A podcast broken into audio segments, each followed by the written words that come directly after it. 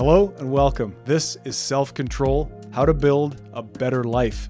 This is the podcast that seeks to inspire you to take control of your mind, your body, your mindset, your worldview, to go forward and build the life that you want to live, the life you deserve to live.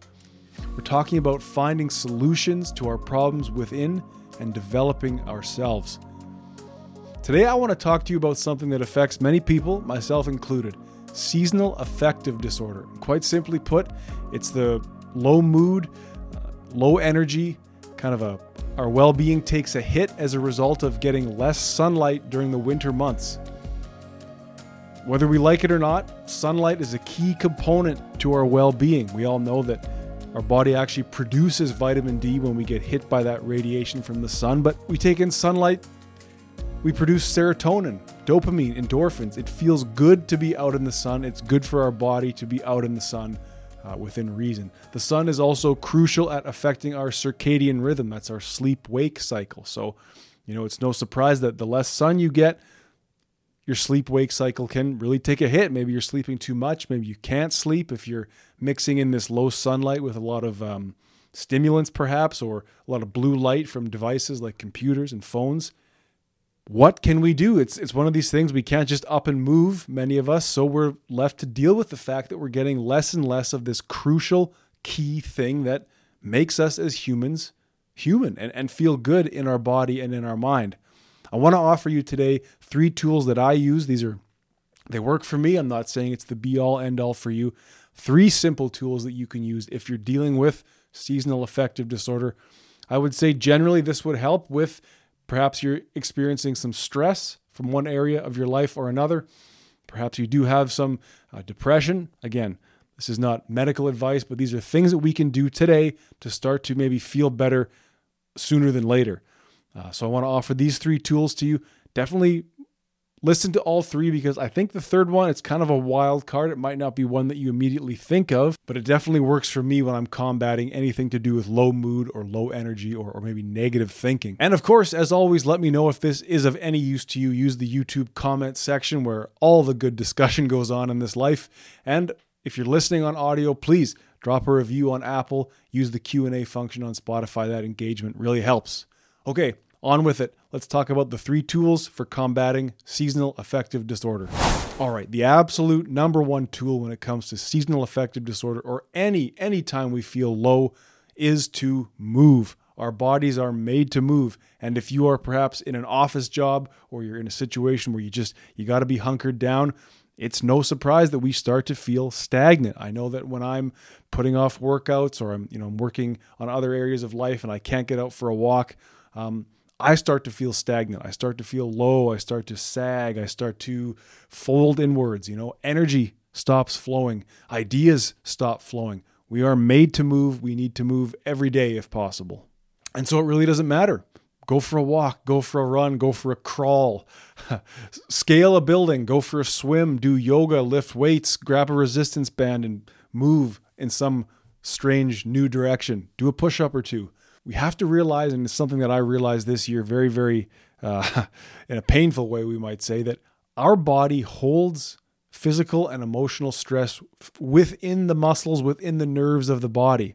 You know, there's a something that's been proven is that um, animals like deer and antelope, when they're chased by a predator and they're lucky enough to get away, they've been observed shaking their body. They shake, shake, shake, shake, shake, and then they go on with their with their daily activities. Scientists, I think, whether they've proved it or they've just hypothesized about it, they are shaking that cortisol, and cortisol is the hormone that our body produces in response to stress. So it is in that movement, that shaking, that those animals, and I would probably say us humans too, get that cortisol processing and out of our nervous system, out of our bloodstream to begin to feel better. Just as I discovered this summer that from hard, hard labor and waking up feeling cr- cranky and grumpy and grouchy the next day. And that that was relieved by stretching, by yoga, by movement. I realized that to move is to release that pain, to release that tension. Sure, we think it, we feel it in our minds, but so much of it can be released from the body. So If you're dealing with seasonal affective disorder, with stress, with maybe some manageable depression or anxiety, my first advice to you, if you're looking for advice, would be to get out and move in one way or another. Put that body to work. To move is to begin to release that pain, release that tension, process that cortisol, and start replacing it with those things that the sun, as we were talking about, would normally give us those endorphins, that serotonin, that dopamine that's going to keep us coming back to this movement. Couple that movement with deep, conscious, slow breathing, you will begin to feel better, no doubt. Because when the sunlight is reduced, when it's removed from our life, it is it becomes incumbent, it becomes our responsibility to find ways to fill it in. Movement is going to trigger a lot of that feel good sensation and release a lot of the pain and tension that we develop. Okay, the second tool or approach I find when I'm dealing with this winter blues, if you like, is to create a routine for yourself or myself as best as I can. When I'm privileged enough to do it, get a regular sleep wake cycle, going to bed at the same time, trying to wake up at the same time. And use light, even if it's artificial light, to your advantage in this routine. If you're able to get up before the sun rises, you know, put on a nice low light, a, a low, warm colored light that's going to stimulate that sunrise light, you know, and then if the sun comes out for a few hours that day, God bless it.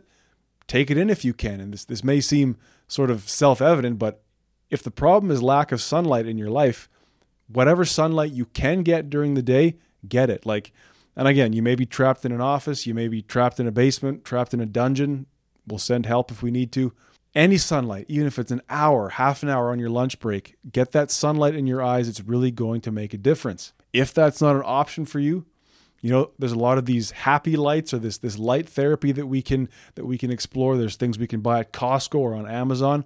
I can't vouch for any of them per se. I do have a, a pretty old uh, version of a Philips light that actually produces a blue light, which I'm not sure how good that is, but it's a full spectrum light that mimics sunlight. So I'm talking about creating a routine that has to do with sleeping and waking at the same time and sort of supplementing the light that you get during the day. Get that nice warm light early in the day and at the end of the day when the sun is down and try and get that full spectrum, that white light in your eyes, whether real or not, when you can. Now, it's important to know that fluorescent lights, which are a part of everyday life, really they don't cut it.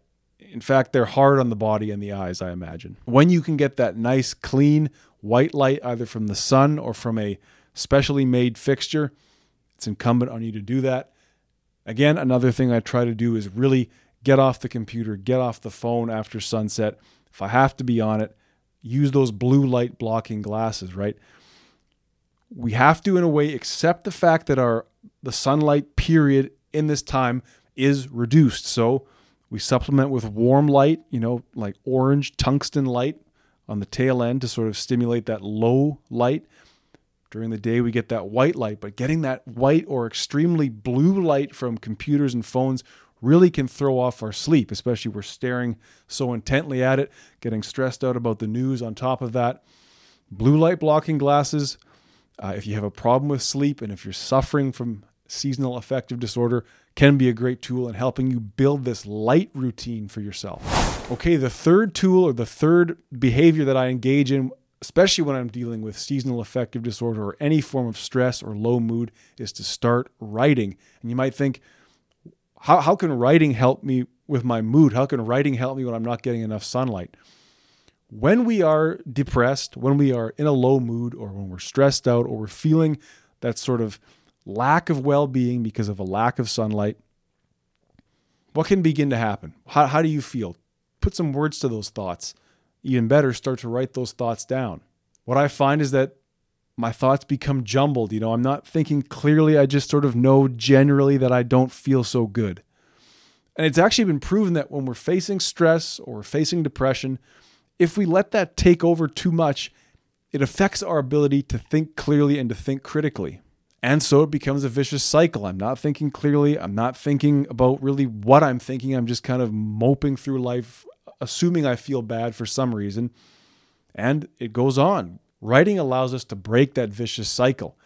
we start to put words to our thoughts, to give shape to our thoughts, to get our thoughts out of our head, to see them on the page for what they are. So I would suggest get a pen, get a notebook, and start to do some some manual work. There's I also find that by physically grabbing the pen and writing, now my hands are occupied. It sort of helps with that anxiety. It helps with that low mood because hey, I'm doing something, right? I'm I'm doing some form of work. I don't know how useful it's going to be right now, but I'm doing it. I'm not just sitting there letting this weight come down on me. I'm starting to fight against it. By writing down our thoughts, we, in a sense, get our thoughts out of us. And of course, they don't go away just because we've written them down. We may still have these negative thoughts. We may still uh, feel stress or uncertainty or hopelessness about one thing or another. But what writing does is it allows us to shine a light on those thoughts, to see them for what they are, to read them back, and to at least say, hey, here is what I think.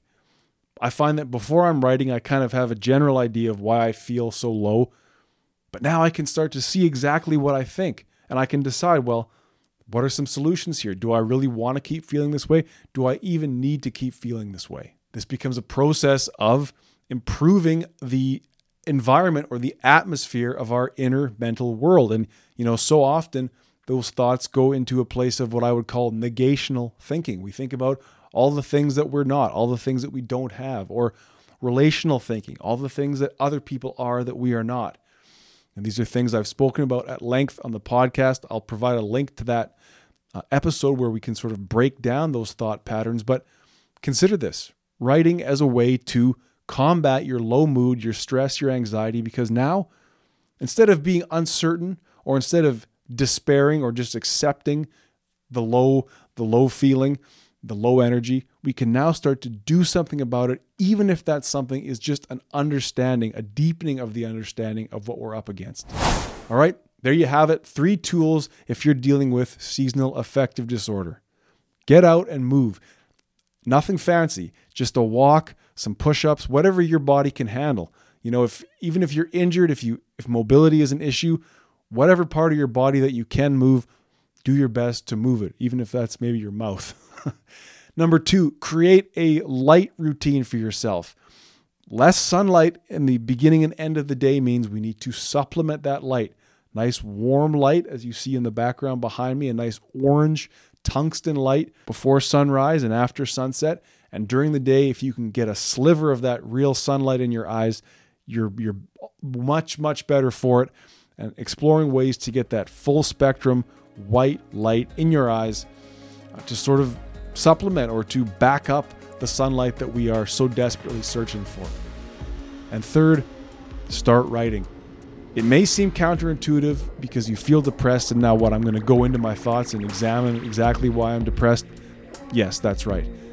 Put shape to those thoughts, put words to those thoughts, and use this challenge as a time to deepen your self understanding and self knowledge.